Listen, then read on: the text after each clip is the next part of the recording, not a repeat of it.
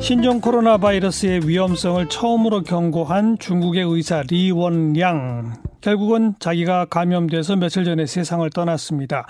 중국에서는 지금 SNS를 중심으로 이분의 죽음을 애도하는 추모 열기가 뜨겁고 이 추모 열기 때문에 이 시진핑 체제 흔들리는 것 아니냐 이런 분석을 내놓는 외신들까지 있습니다. 한국외국어대학 국제지역연구센터장 강준영 교수를 연결해 봅니다. 강 교수님 안녕하세요. 네, 안녕하세요. 네. 이 리원양이란 의사가 초반에는 뭐 공안에 끌려가기도 했고 막 그랬다면서요? 글쎄 말이에요. 어, 작년 12월 30일 날 이 신종 코로나 바이러스가 발견이 됐다. 주의하자. 자기네가 쓰는 이제 그룹에서 쓰는 어, 자신들만의 SNS에 올렸는데 그게 이제 왜 이런 상황에서 유언 비어를 퍼뜨리느냐. 그래서 자술서까지 쓰고 예. 그러고 나왔는데 결국은 어 2월 6일에 사망을 했습니다. 이렇게 예. 되다 보니까 예. 이게 이제 또 알려지게 되고 이렇게 되면서 좀 다른 형태의 어, 또 문제가 생기고 있는 그러니까요. 그런 모습입니다. 네. 그러니까 정권이 그 실, 사실은 영웅인데 그를 범죄자 취급했던 거에 대한 분노가 있었잖아요. 그렇습니다. 그러면 그 목숨이라도 살려냈어야지 그거 제대로 지키지 못하고 어떻게 사망에 이르게 하느냐 이런 거 아니겠까요? 네. 그래서 이 처음에는 애도, 슬픔, 이제 당연히 참 아까운 34살밖에 안 됐거든요. 예. 이런 영웅적 의사가 죽었다라는 슬픔이나 애도였었는데 이게 이제 분노로 바뀌면서 아주 다양한 형태의 의견들이 올라오고 있죠. 특히 그 리원영 의사가 사망했다 이런 해시태그가 붙은 글이 뭐 6억 7천만 건이 조회가 되고 어. 어 기존의 그 리원영의 SNS 중국에서 이제 웨이보라는 걸 쓰는데 여기 방문자가 3억 3천만 명을 넘었습니다. 그러니까 예, 예. 표현을 하지 않더라도 이게 뭐가 되게 잘못됐다라는 민의가 그렇죠. 이렇게 뭐 십몇억 건이 나타나도록 된 상황이 됐으니까 중국 정부가 이 부분에 대해서도 어 뭔가 분명한 메시지를 줘야 되는 그런 상황이 온 것 같아요. 또 CNN 보도에 따르면 우한에 가서 활동하던 천추스라는 시민 기자가 실종된 상태라는데 어떤 상태예요 지금? 네, 그렇습니다. 지금 CNN이 보도를 했는데요. 이 천시오스라는 사람은 청도에 우리 잘 아는 산동 청도 사람인데 예. 우한이 1월 24일 날 봉쇄령을 내리잖아요. 예. 우한을 이제 폐쇄합니다. 그때 우한에 도착을 해서 뭐 병원이라든가 병동 이런 데 돌아다니면서 이제 실질적인 어, 영상을 촬영해서 온라인에 올렸죠. 예. 올리면서 어, 소위 실상을 왜냐하면 많은 중국 사람들이 우한에 대한 보도를 보고 있지 못하니까 그렇죠. 자신이 이제 그걸 한 겁니다.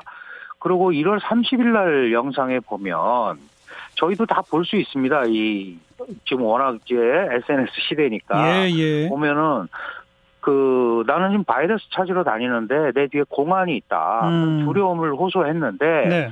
갑자기 그 6일부터 리원양 죽은 날입니다. 그때부터 행방이 묘연해졌고 어머니가 경찰한테 물어보니까 천추스가 지금 강제 격리됐다, 구금됐다는 거죠. 예. 이렇게 얘기를 한 겁니다. 그래서 그 천치수의 어머니가 무슨 일이 일어나는지 좀 알았으면 좋겠다라고 그 리원양 친구 트위터로 호소를 해서 또 많은 사람들이 보게 된 거죠. 예, 그러다 보니까 예.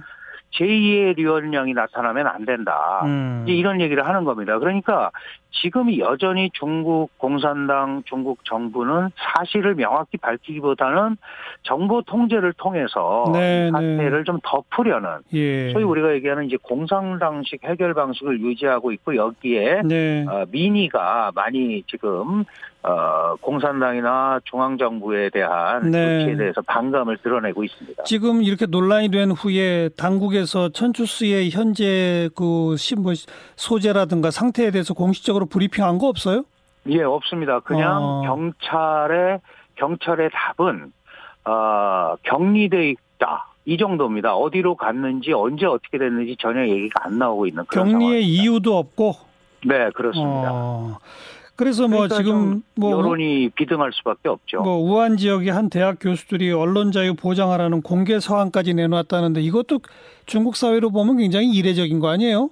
그렇습니다. 이게 보통 일은 아니죠. 왜냐하면 잘 아시다시피 뭐 대학 교수가 다 공무원이고 음. 당의 통제를 받고 있는데 이 우한에 있는 화종사범대학 그 명문 대학입니다. 예. 이 화종사범대학 교수들 10명이 이제 공개 서한을 냈고요. 네. 사실 시진핑의 모교인 칭화 청와대학교 동문회에서도 성명을 냈죠. 그런데 좀 굉장히 그 특징적인 것은 이 우한 화종사범대학의 공개 서한은 어, 중국 헌법 2장 35조와 51조를 인용했습니다. 어. 중화인민공화국 시민들은 언론 집회, 결사, 시위의 자유가 있다. 예, 예. 그리고 시민들의 언론 자유 행사가 국가나 사회 집단 이익 뭐 다른 시민의 자유와 권리를 침해하지 않는다. 알겠어요. 예. 어, 이걸 했단 말이에요. 그 이게 무슨 의미냐 하면 네. 시진핑이 들어서고 나서 법치를 강조했잖아요. 근데 그런데 헌법에 있는 것도 안 지킨다.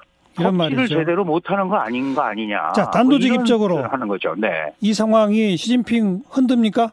어떻게 갈까요? 그 뭐 우리가 소위 얘기하는 광장 민주주의로 가기에는 아직 좀 시기상조인데 음. 다만 이번에 전염병 이슈가 민의를 상당히 움직이고 있고 또 당과 정부가 대응에 실패했기 때문에 예. 공산당의 통치 정당성에 내상을 입힐 가능성은 아주 다분합니다. 네. 다만 시진핑은 이 부분에 대해서 이게 개인적인 어떤 최고 지도부의 실책이라기보다도 중국 공산당이 봉착한 최대의 위기다.